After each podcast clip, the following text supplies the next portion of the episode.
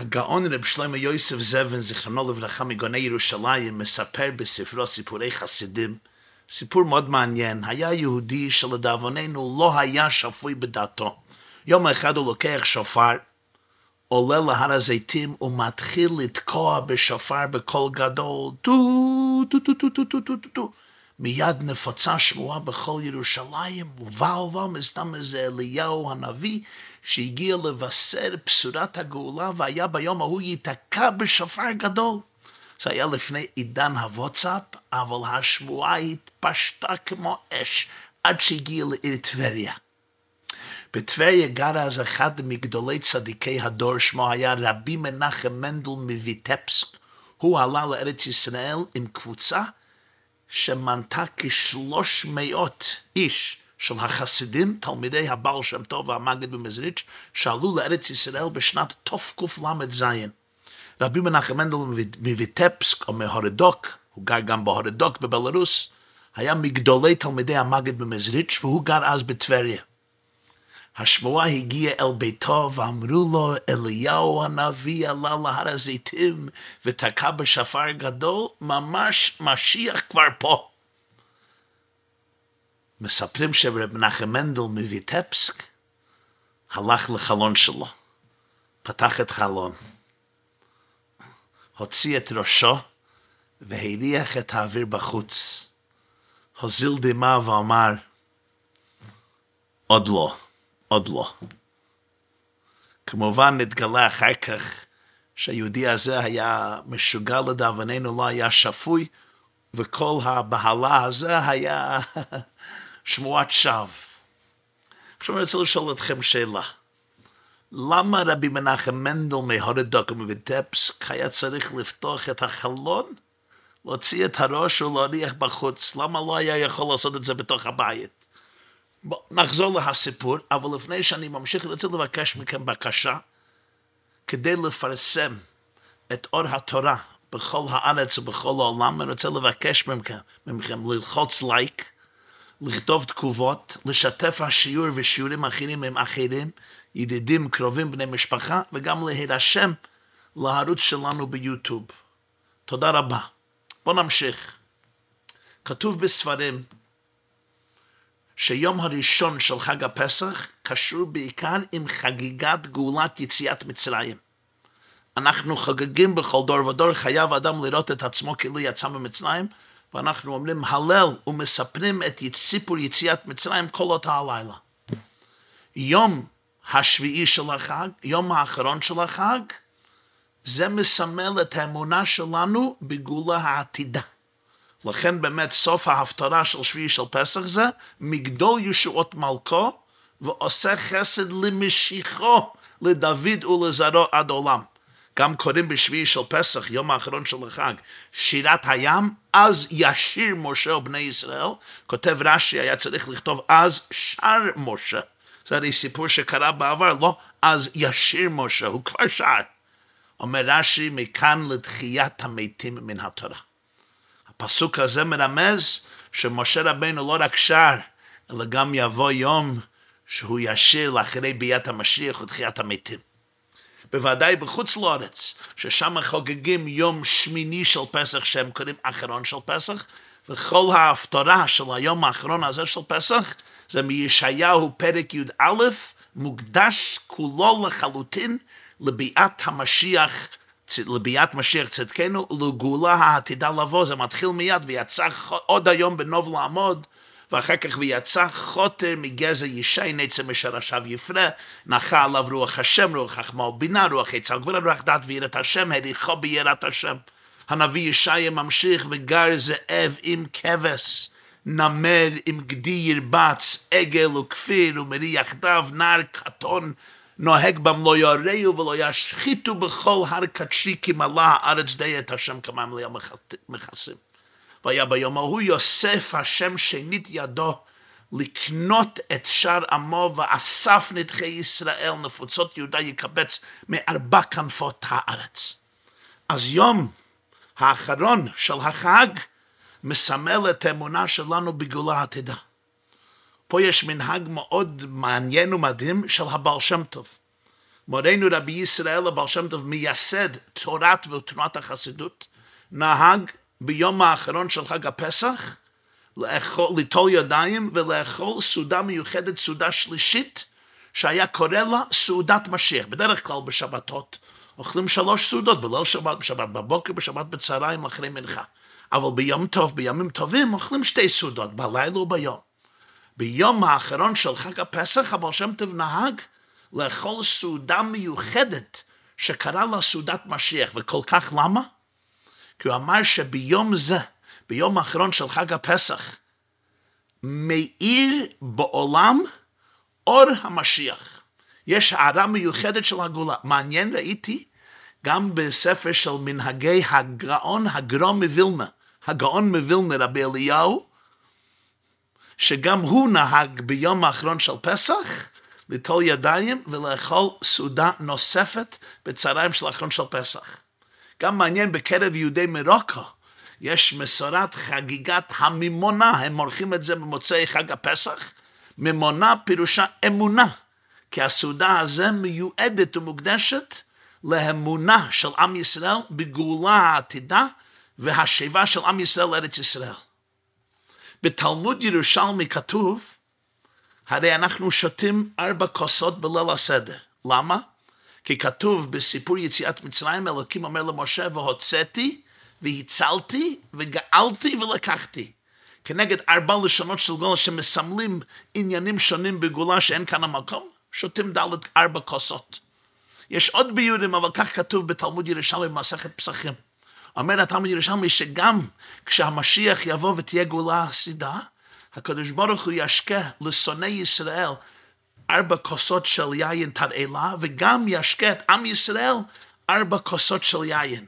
והם מרומזים בתהילים, כתוב, השם מנת חלקי וכוסי, זה פעם אחת בתהילים, אחר כך כתוב, דישנת בשמן ראשי, כוסי רוויה זה כוס שני, אחר כך כוס ישועות עשו בשם השם הכלל, ישועות טרן זה לשון רבים, שני כוסות, זה ארבע כוסות.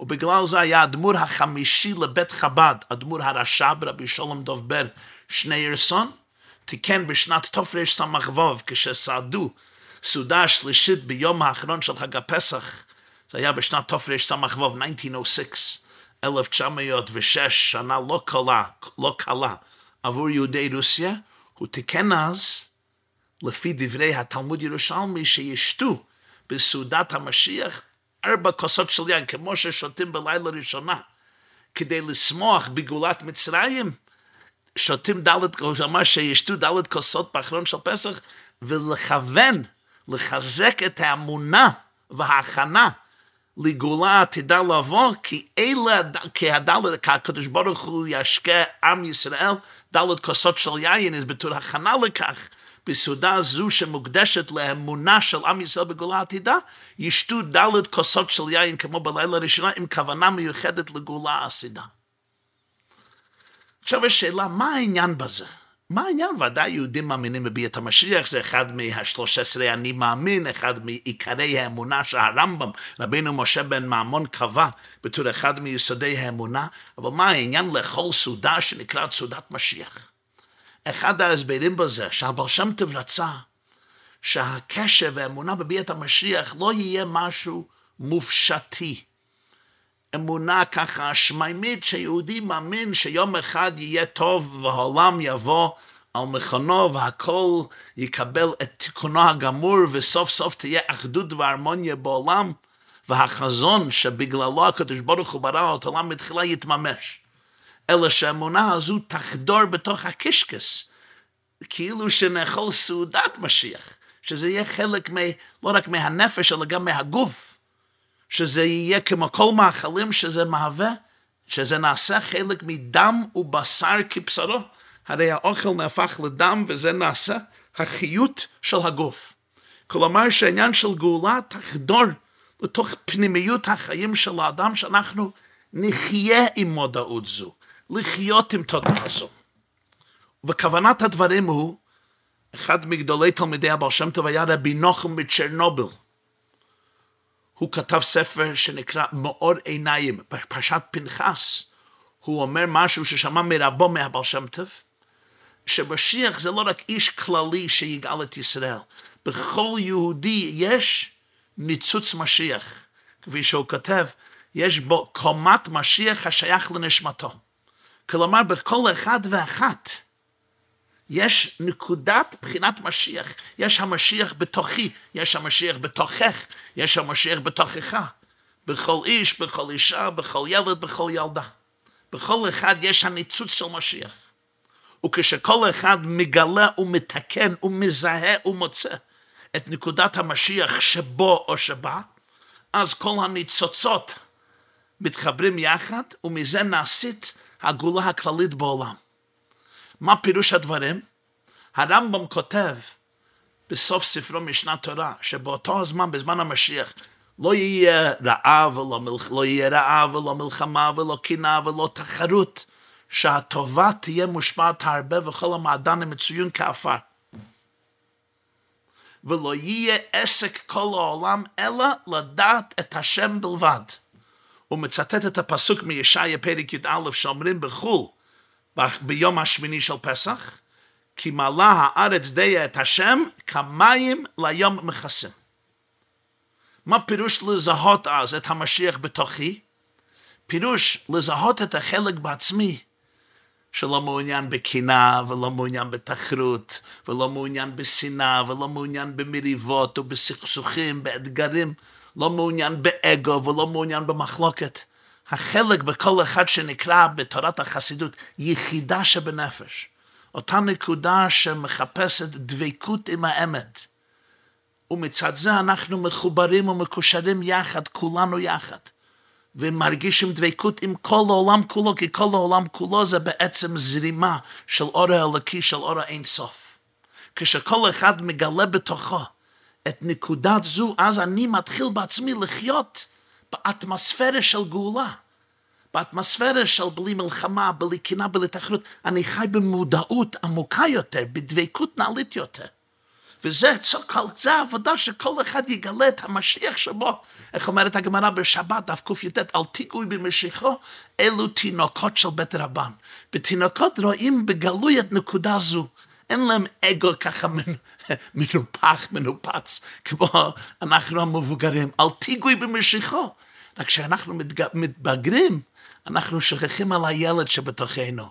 אבל איך אומר יהודה לראש ממשלת מצרים, שזה באמת אחיו? איך אלה אל אבי והנער איננו איתי? אסור לשכוח על הנער. איך אומר ראובן? אמרתי לכם, אל תחטאו בילד. אסור לחטוא נגד הילד שלך. איך אלה אל אבי והנער איננו איתי? הנער בתוך עצמי, כך פירש בעל שם משמואל, רבי שמואל מסכת שוב. הנער בתוכי, הילד בתוך עצמי, הילדה בתוך עצמי, איך אלה אל אבי? איך אני יכול לעלות אל אבי שבשמיים? והנער איננו איתי, אם יש אפילו נער אחד שהוא לא פה, הוא נעדר, הוא שבוי, הוא, הוא, הוא נמכר, מכרו אותו לעבד. איך אני יכול לגלות הפרצוף שלי לאבי שבשמיים? הוא ישאל, איפה הנער? איפה הנער? למה עזבתם את הנער? אמרתי לכם, אל תחטאו בילד. אבל יש פירוש אחר, גם הנער בתוך עצמי. אל תיגעו במשיכות, תינוקת שבתרבן, אפילו כשאני מתבגר. אל תפסיד, אל תאבד את האידיאליזם, את הטהרה, את הדבקות, את הקדושה, את הסקרנות, את היצירתיות, את שמחת החיים, את האופטימיות, את התקווה. לילד והילד יש הטהרה הקדושה הזו, מרגיש, יכול להרגיש ביותר קלות דבקות רק כשמתגברים, בפרט אם יש כאבים ויש אתגרים, אז אני נעשה ציני, ואני נעשה מסופק, ואני כבר לא נותן אמון באף אחד. אל תיגעי במשיחוי. אל תיגעו בנקודת המשיח. כשנוגעים בילד או בילדה בצורה לא רצויה, פיזית או נפשית, גופנית או רגשית, מה נוגעים? נוגעים במשיח שבו. נוגעים בנקודה שבו ששם הוא יכול להרגיש שלמות, יכול להרגיש דבקות, דבקות עם עצמו, עם עצמה, דבקות עם הסביבה, דבקות עם החברה, דבקות עם המשפחה, דבקות עם אלוקים, דבקות עם הנשמה, ואז החיים מוצלחים יותר, מאושרים יותר. כי אני חי במקום של, של, של, מקום של דבקות. אה, נחזור לסיפור. אומרים החסידים, למה רבי מנחם מנדל מהורדוק היה צריך לפתוח את החלון ולהוציא את הראש? כדי להריח ואז להגיד, אוי ואבוי, אליהו הנביא עדיין לא הגיע. למה לא הריח בתוך הבית של עצמו? ואמרו על זה החסידים, כי בתוך הבית של רבי מנחם מנדל מויטפסק, תמיד הייתה אטמוספירה גאולתית. בבית שלו תמיד הייתה אטמוספירה בלי מלחמה, בלי קנאה, בלי תחרות. דבקות אמיתית עם הקדוש ברוך הוא, ולכן דבקות אמיתית בין בני המשפחה. תמיד היה קשר אותנטי, הייתה פתיחות. הלב היה פתוח, המוח היה פתוח, הנשמה הייתה פתוחה. הייתה שם אטמוספירה מלאה אהבה, מלאה חיבור, מלאה דבקות, מלאה אמונה, מלאה ביטחון, מלאה טוב וקדושה, נקיות, טהרה, זיכוך הנפש. אז מהבית שלו, איך הוא ידע? הבית שלו תמיד העירה כביכול, העיר אור המשיח. הוא פתח את החלון, הוציא את הראש בחוץ, הריח, אמר לדאבוננו עוד לא, כי הוא ידע כשמשיח יבוא בכל העולם, יורגש דבקות זו. ולכן, כשאנחנו מכינים את עצמנו ליום האחרון של החג, שהבעל שם טוב אומר שאז מאיר הארת המשיח מגדול ישועות מלכו ועושה חסד למשכו דוד ולזרעות עלום, כדאי במאוד להפנים ולהכניס לתוך ביתנו ולתוך קהילתנו, לתוך בתי כנסיות שלנו, את הקנה גדולה זו של הבעל שם טוב, וכפי שאמרתי שגם הגאון מווילנה נהג ככה, לאכול ולסעוד סעודה מיוחדת שהבר שם טוב קרא לה סעודת משיח, לשתות דלת כוסות של יין, לאחל לעצמנו ולכל אחינו בני ישראל, שנוכל באמת כולנו להפנים ולהאיר בתוך הנפש ובתוך הבית ובתוך הקהילה ובתוך החבר'ה ובתוך המדינה ובתוך העולם את אור המשיח שנמצא בכל אחד ואחד מאיתנו. לחזק את האמונה שלנו, את האחדות שלנו, את הנחיתות שלנו, הנחישות שלנו, ושכשכולנו מצרפים ביחד הניצוץ המשיח שבי מתחבר עם הניצוץ המשיח שבך ושבך ושבך ושבך, אז האור הזה מתפשט וחודר בתוך עולם כולו ונזכה למעלה הארץ דיית השם. כמים ליום מכסים במהרה בימינו, אמן ואמן, חג שמח.